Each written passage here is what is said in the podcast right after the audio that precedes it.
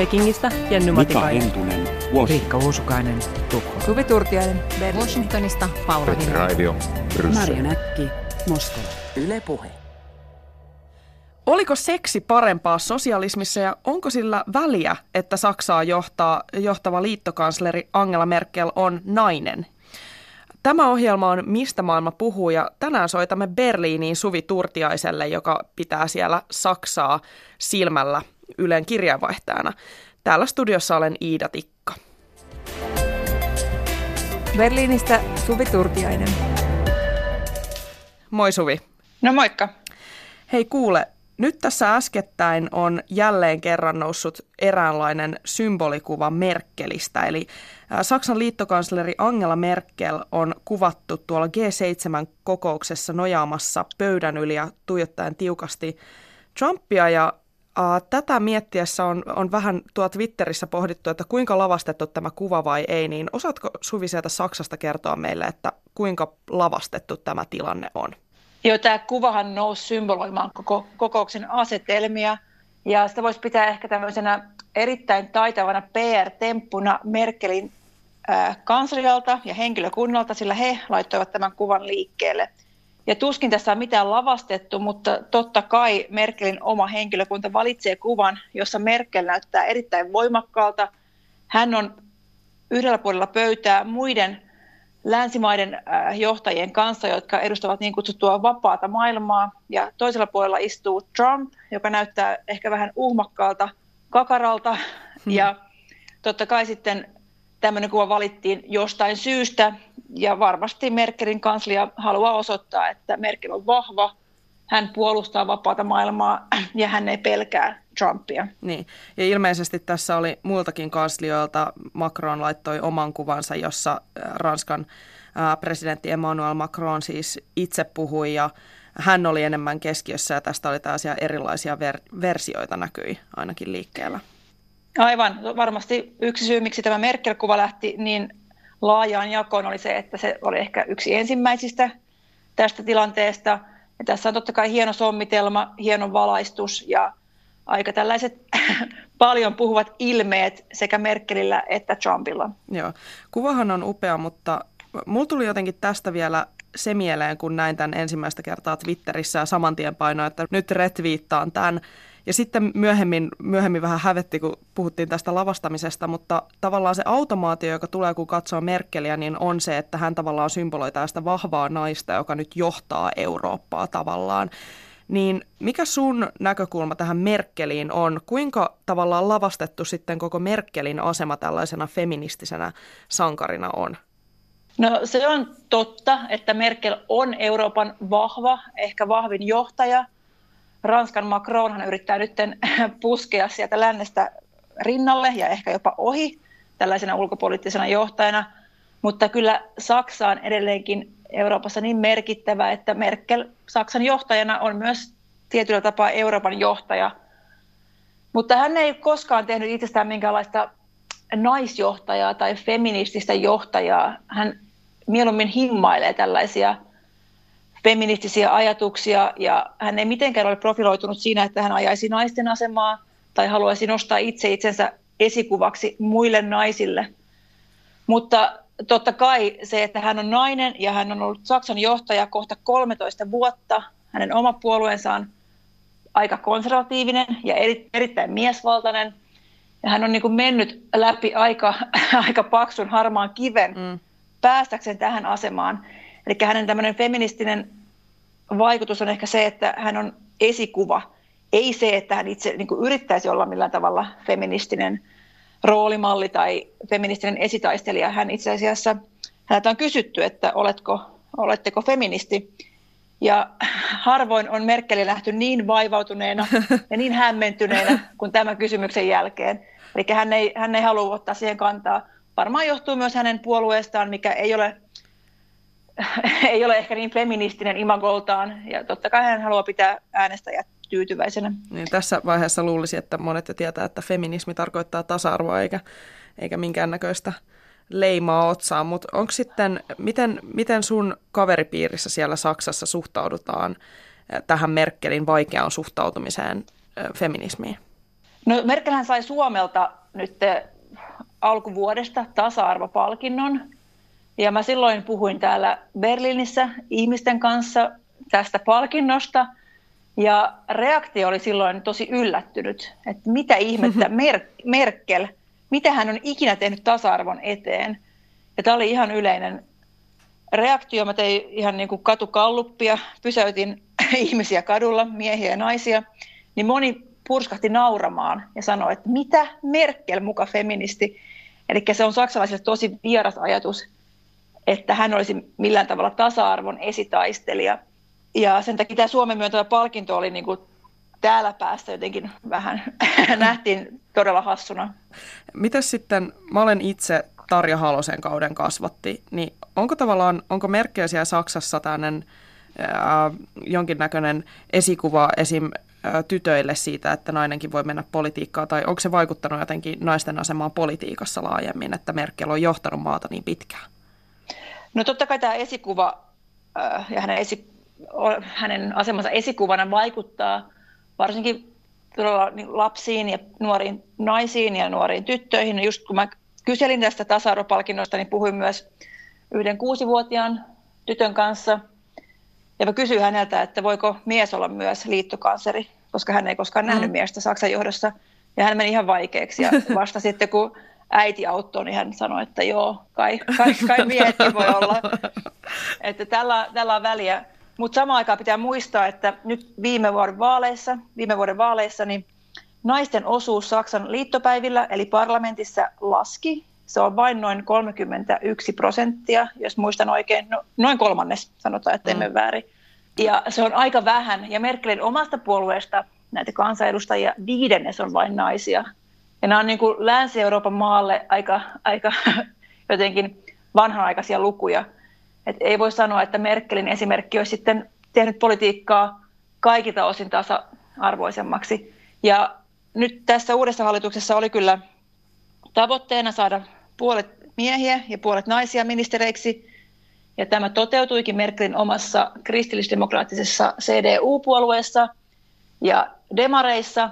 Mutta sitten tämä Merkelin puolueen sisarpuolen Bayerista, he päättivät ottaa mukaan Berliinin pelkkiä miesministereitä, mikä näytti ehkä vähän niin kuin statementiltä, koska Bayerihan tunnetaan tämmöisenä ei ehkä Saksan johto, johtotähtenä tasa-arvossa. Joo, Bayer ei ehkä ole mikään Berliini varsinaisesti. Joo, ei, ei ole. Joo. Eli kyllä ne yrittää niin kuin, muuttaa tätä, mutta varmasti siis täällähän viime vaaleissa oikeistovoimat nostivat kannatustaan.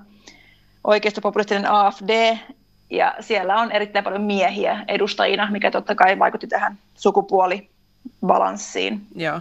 Miten sitten, miten tavallaan, jos puhutaan tästä, että missä Saksassa mennään tällä hetkellä siinä naisten asemassa ja miten Merkelille on vaikeaa puhua siitä, onko hän feministi vai ei, niin onko tämä tavallaan vähän tönkköä keskustelua, että tarviiko naisen oikeastaan politiikassa ajaa naisten asemaa tai korostaa sitä, että naisia tarvitaan politiikkaa? Eikö sekin ole vähän sellaista, että tavallaan sukupuoli edellä, josta niin kuin oikeastaan feministitkin haluaa pois. Niin, täällähän myös vaikuttaa historia tähän keskusteluun todella paljon. Eli Angela Merkel tulee itse Itä-Saksasta, jossa silloin kommunismin aikana, kylmän sodan aikana, oli tämmöinen ylhäältä julistettu muka tasa-arvo. Eli naiset oli mukana työelämässä, mutta samaan aikaan heillä oli lapsi, lapset ja kodit yhä yksin hoidettavana – ja, mutta silloin oli tämmöistä kovaa julistamista, että meillä on täällä Itä-Saksassa tasa-arvo, me olemme tasa-arvoisia. Ja vielä tänä päivänä naiset, jotka tulevat Itä-Saksasta, he, he eivät oikein halua julistaa, koska mm. silloin se oli niin tyhjää se julistaminen, eikä se tarkoittanut yhtään mitään todellisuudessa. Kun taas siis Länsi-Saksassa kasvaneet feministit, etenkin niin kuin Merkelin ikäpolven tunnetut feministit, niin he on enemmän sitten julistavia ja haluaa tehdä näkyväksi nämä sukupuolittuneet valtarakenteet ja taistella paljon vahvemmin niitä vastaan. Eli täällä on niin selkeä linjajako niiden välillä, ketkä kasvoi Itä-Saksassa ja ketkä Länsi-Saksassa. Ja Merkelin totta kai oma perhekin oli sellainen, että äiti oli ihan niin kuin hänellä oli koulutus ja oma työ ja se oli niin kuin normaalia siellä, kun taas lännessä sitten Kotiäitiys oli todella vallitsevaa. Eli se niin kuin lähtökohtakin oli eri silloin, kun Saksa yhdistyi. Niin tämä vaikuttaa siihen, minkä takia Merkel ei ehkä halua julistaa yhtään mitään, kun taas ehkä sitten Länsi-Saksan feministit ovat kärkkäämpiä niin kuin puhumaan enemmän feminististä, feminismistä. Joo, joo. Miten, miten äh, tavallaan, jos mennään juuri sinne muurin pystyssä olemisen aikaan, niin millaiset silloin oli tarkalleen ottaen naisten erot lännessä ja idässä ja mitkä asiat siihen vaikutti? No idässähän oli kommunismi, ei ollut uskontoa, ainakaan näennäisesti, mikä vaikutti naisten asemaan myös sit siinä, että naisen rooli oli ehkä vapaampi äh, esimerkiksi ihmissuhteissa, seksin harrastamisessa, ja onkin ollut tutkimuksia siitä, että oliko seksi parempaa sosialismissa kuin no, sitten lännessä. No oliko? no tämä on suuri kysymys ja tilastojen mukaan sitä oli ainakin enemmän ja nuorempana. Eli Itä-Saksan naiset harrastivat seksiä enemmän ja aloittivat sen nuorempana, mutta näitä laatumääritelmiä on tietenkin vähän, vähän vaikea mitata, että mikä on hyvää seksiä ja mikä ei. Mutta on myös ihan tutkimuksia, joiden mukaan naiset saivat enemmän orgasmeja Itä-Saksassa kuin Länsi-Saksassa. Koska lännessä naisten rooli oli sitten, moni oli kotona, yeah. koska puhuttiin tämmöisestä kolmen koon kulttuurista, eli kinder, kyhe, kirhe, lapset, kirkko. keittiö ja kirkko. Oh. Eli naiset olivat siinä niin kiinni. Ihanaa.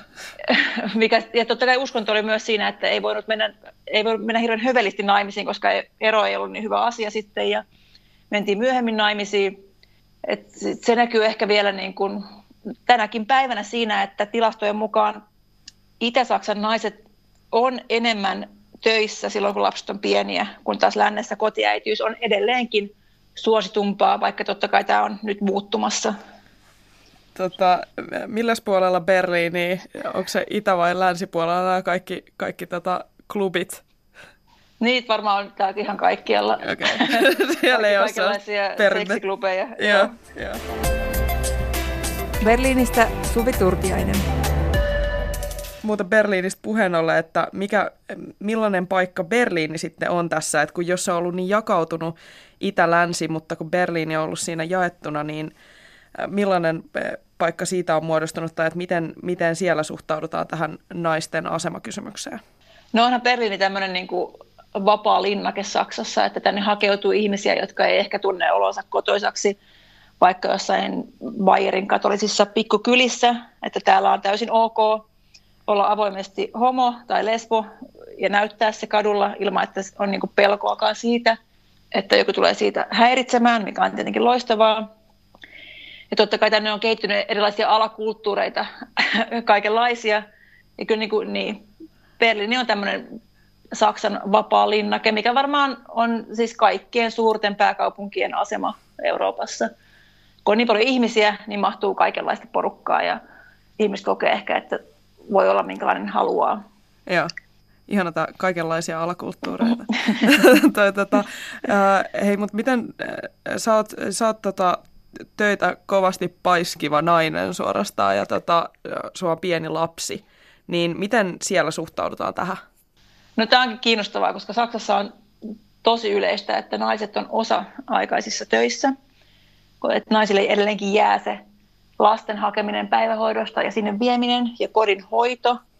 Nyt kun kirjeenvaihtajana tekee vähintään täyspäiväistä viikkoa, ehkä jopa aika paljon ylikin siitä, niin moni kysyy, että miten se on mahdollista, mikä on taas meille suomalaisille outo kysymys, mm. koska meillähän se on täysin normaalia, että naiset käy koko päivä töissä, vaikka olisi lapsia.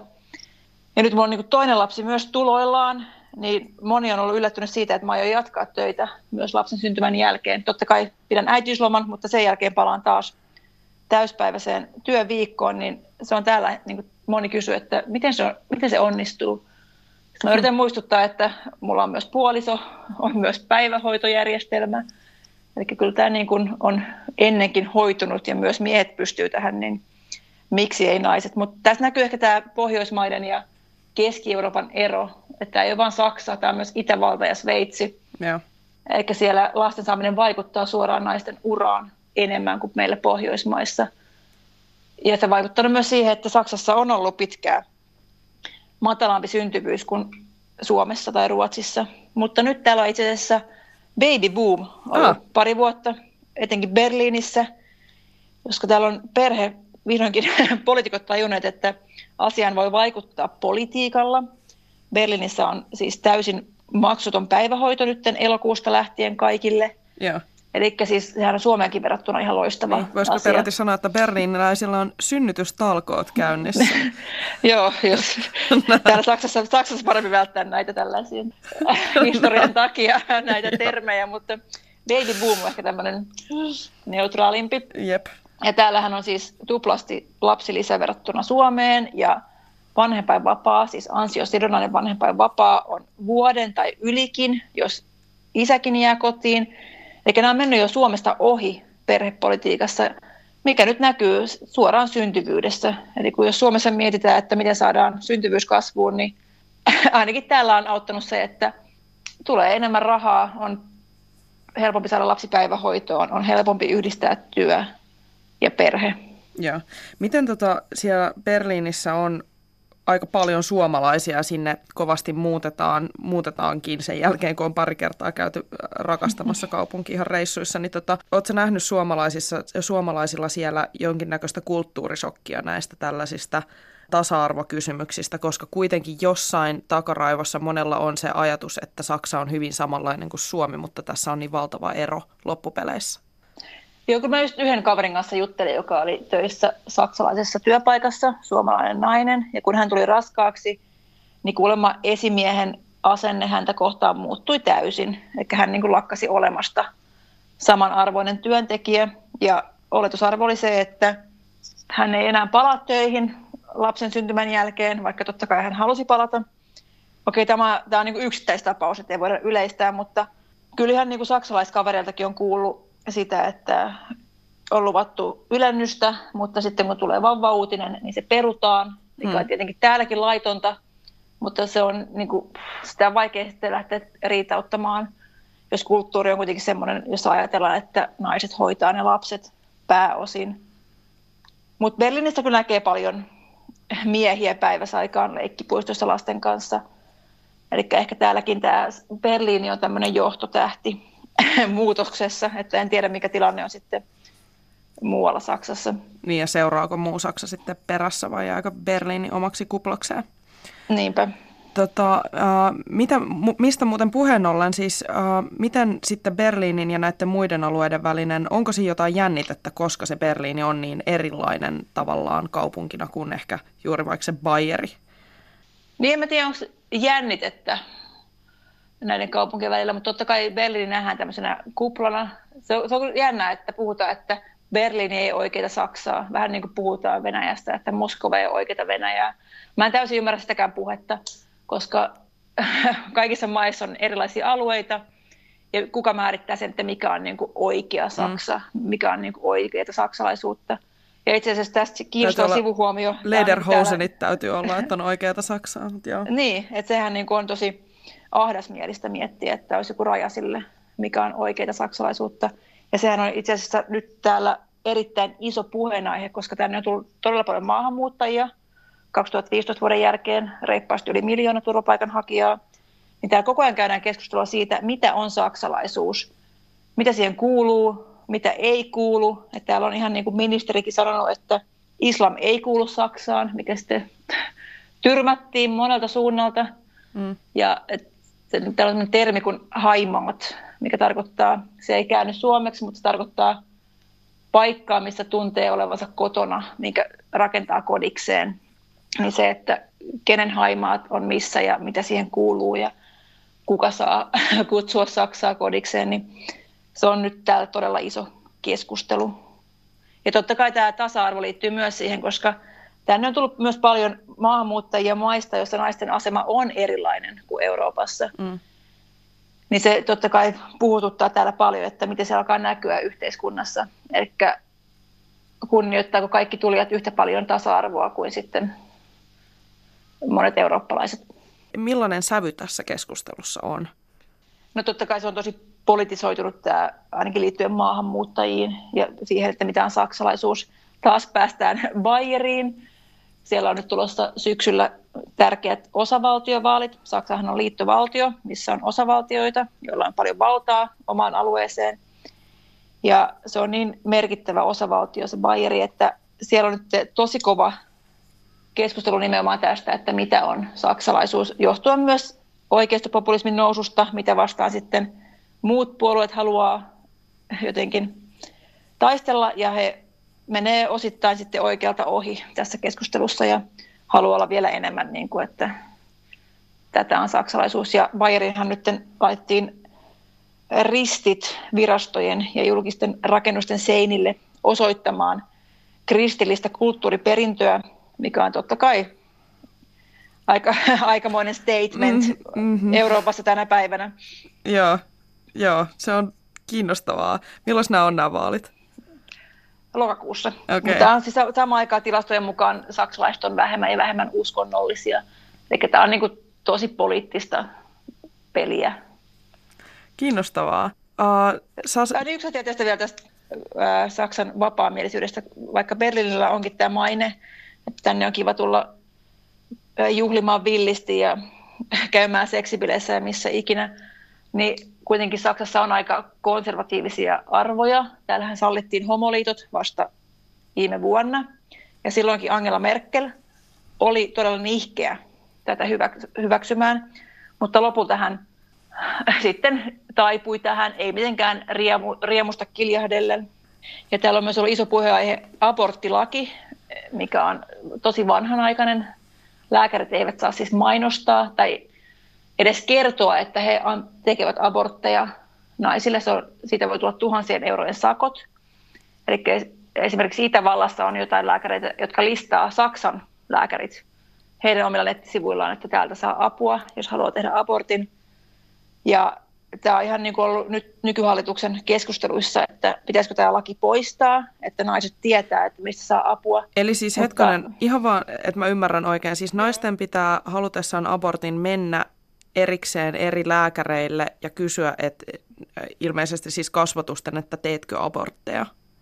Niin, tai sitten turvautua järjestöihin, mitkä ohjaa eteenpäin, mutta tilanne on varmasti muutenkin naisille ihan kauhea ja tosi vaikea, niin täällä vielä tämä lainsäädäntö vaikeuttaa sitä, koska ei voi vain googlata ja katsoa, kuka tekee abortteja, vaan sit pitää niin kuin sivupolkuja pitkin löytää ne oikeat nimet. Ja varmasti pikkupaikkakunnilla, missä on ehkä yksi perhelääkäri, mm. ja jos sattuu olemaan abortteja vastaan, niin sit on nyt tosi vaikea tilanne lähteä etsimään uutta lääkäriä. Ja tämä on nyt ollut yksi kevään puheenaiheesta Saksassa, mutta näyttää siltä, että ei ainakaan vielä mitään muutoksia tulossa.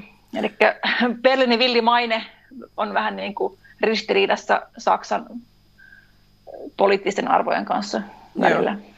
Ja tosiaan kiinnostaa, että viekö enemmän Bayeri vai viekö enemmän Berliini tätä poliittista kulttuuria ja mihin suuntaan, mutta se ehkä selvinnee sitten lähivuosina tai vähintään kuukausina, kun katsotaan, mitä lokakuussa tapahtuu Bayerissa.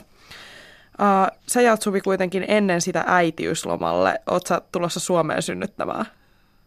Joo, onneksi, koska täällä Berliinissä itse asiassa syntyy niin paljon lapsia nyt, että täällä on ihan mieletön kätilöpula. Mä just haastattelin aiheeseen liittyen raskana olevia naisia ja myös kätilöitä, niin täällä siis sairaalat käännyttää jo synnyttäjien ovelta, mikä on johtanut tämmöiseen miellyttävään parkkipaikka synnytyskulttuuriin. Et se on ihan tosi niin kuin järkyttävä, järkyttävä tilanne. Et täällä pitäisi olla jo eri sairaaloissa listoilla, että ne ottaa sut vastaan. Ja itsehän en ole, koska toivon, että ehdin Suomeen ennen kuin aika tulee. Parkkipaikka synnytyskulttuuri. Joo, okei. Okay. No selvä homma. No hei, tuu, tuu ihmeessä Suomeen. Sulla on nyt viimeinen, viimeinen työviikko ja kiitos hirveästi, että ehdit, ehdit jutella vielä ihan viimeisinä työpäivinä täällä meidän kanssa tässä Mistä maailma puhuu ohjelmassa ja palataan sitten, kun olet takaisin Berliinissä. Yes, hyvä, palataan. Kiitos Suvi. Kiitoksia. Moi moi. Siellä tosiaan Berliinissä oli kirjeenvaihtajamme Suvi Turtiainen, joka on, on siis tosiaan juuri jäämässä äitiyslomalle.